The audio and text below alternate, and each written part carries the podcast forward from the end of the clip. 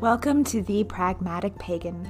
Here we explore an inclusive pagan path via science based witchcraft, no deities included. With a focus on nature and energy, this spiritual practice is centered on lunar tides and seasonal cycles. Check the link tree in the bio for lots of great resources. Merry meet all. This podcast is recorded on the homeland of the Duwamish people, and more broadly, the Coast Salish people, as well as many other indigenous tribes that make their home here in the Pacific Northwest of America, past, present, and future. As a spiritual being and steward of this land that I call home, I feel honored with the responsibility of caring for this piece of our planet. Please take a moment to join me in honoring the original stewards of the land on which you are residing and a moment of gratitude for the earth itself and the bounty it provides. Please join me in words that work for you.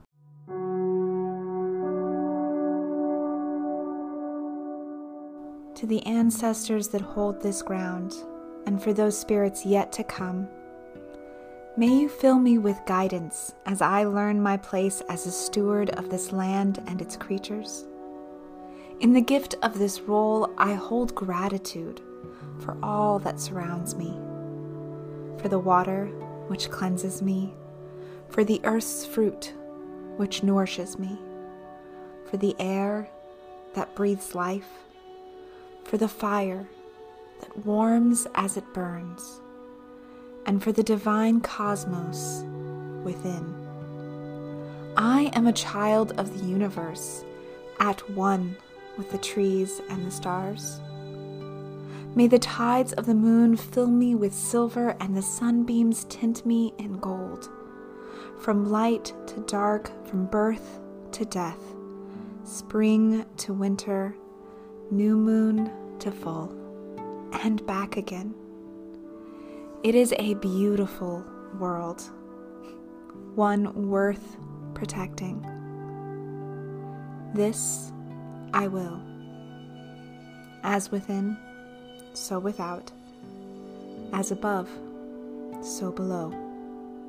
As I am, so mote it be. The pragmatic pagan participates in real rent Duwamish as a way to compensate for the land that was stolen through violence and broken land treaties. I encourage you to look into and participate in real rent programs that support Indigenous communities in your area. I also encourage you to take an active stance in environmental issues, both at home and worldwide. Our planet needs its stewards now more than ever. It can be as simple as picking up trash in your neighborhood, using less water, and buying local goods. Check out the link tree in the bio for more great ways to connect with our planet and give back.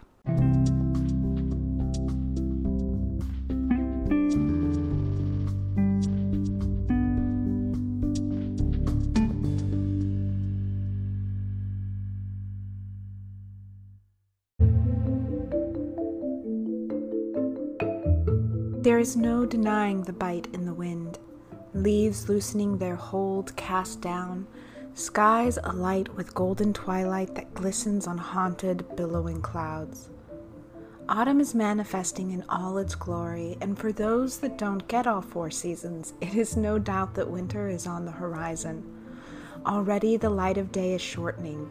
Cool breezes carry the bite of icy winters. The world around us is letting go, preparing to turn inward towards slumber and hibernation, a time of internal reflection, of survival, and of change before the coming stillness, of waiting, of the space at the end of the exhale.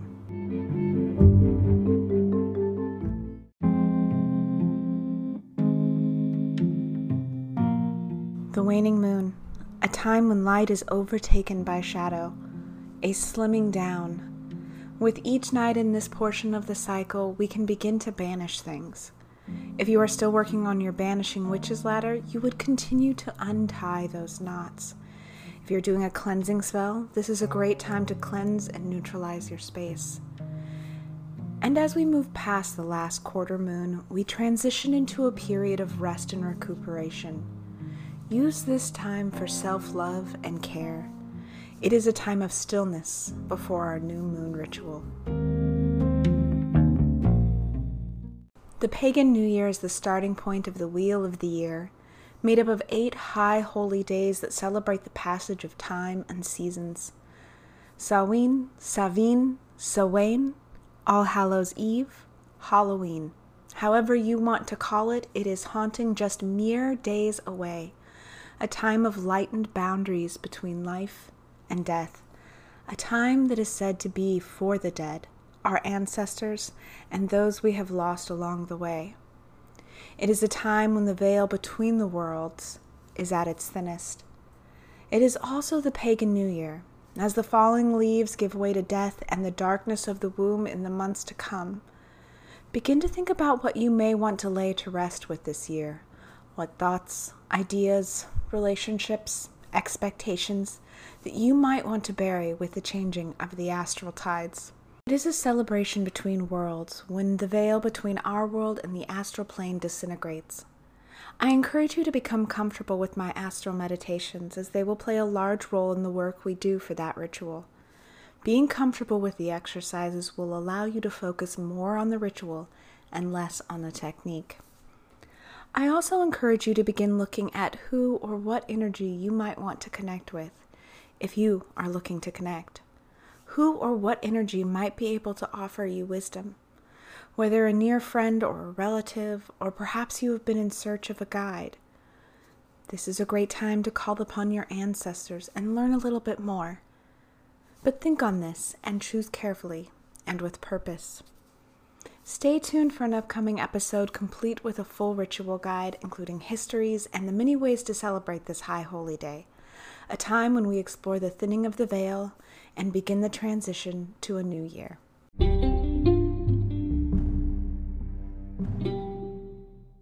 Have a topic you want to learn more about or a request for a spell? Please let me know. Your suggestion may be featured in an upcoming podcast.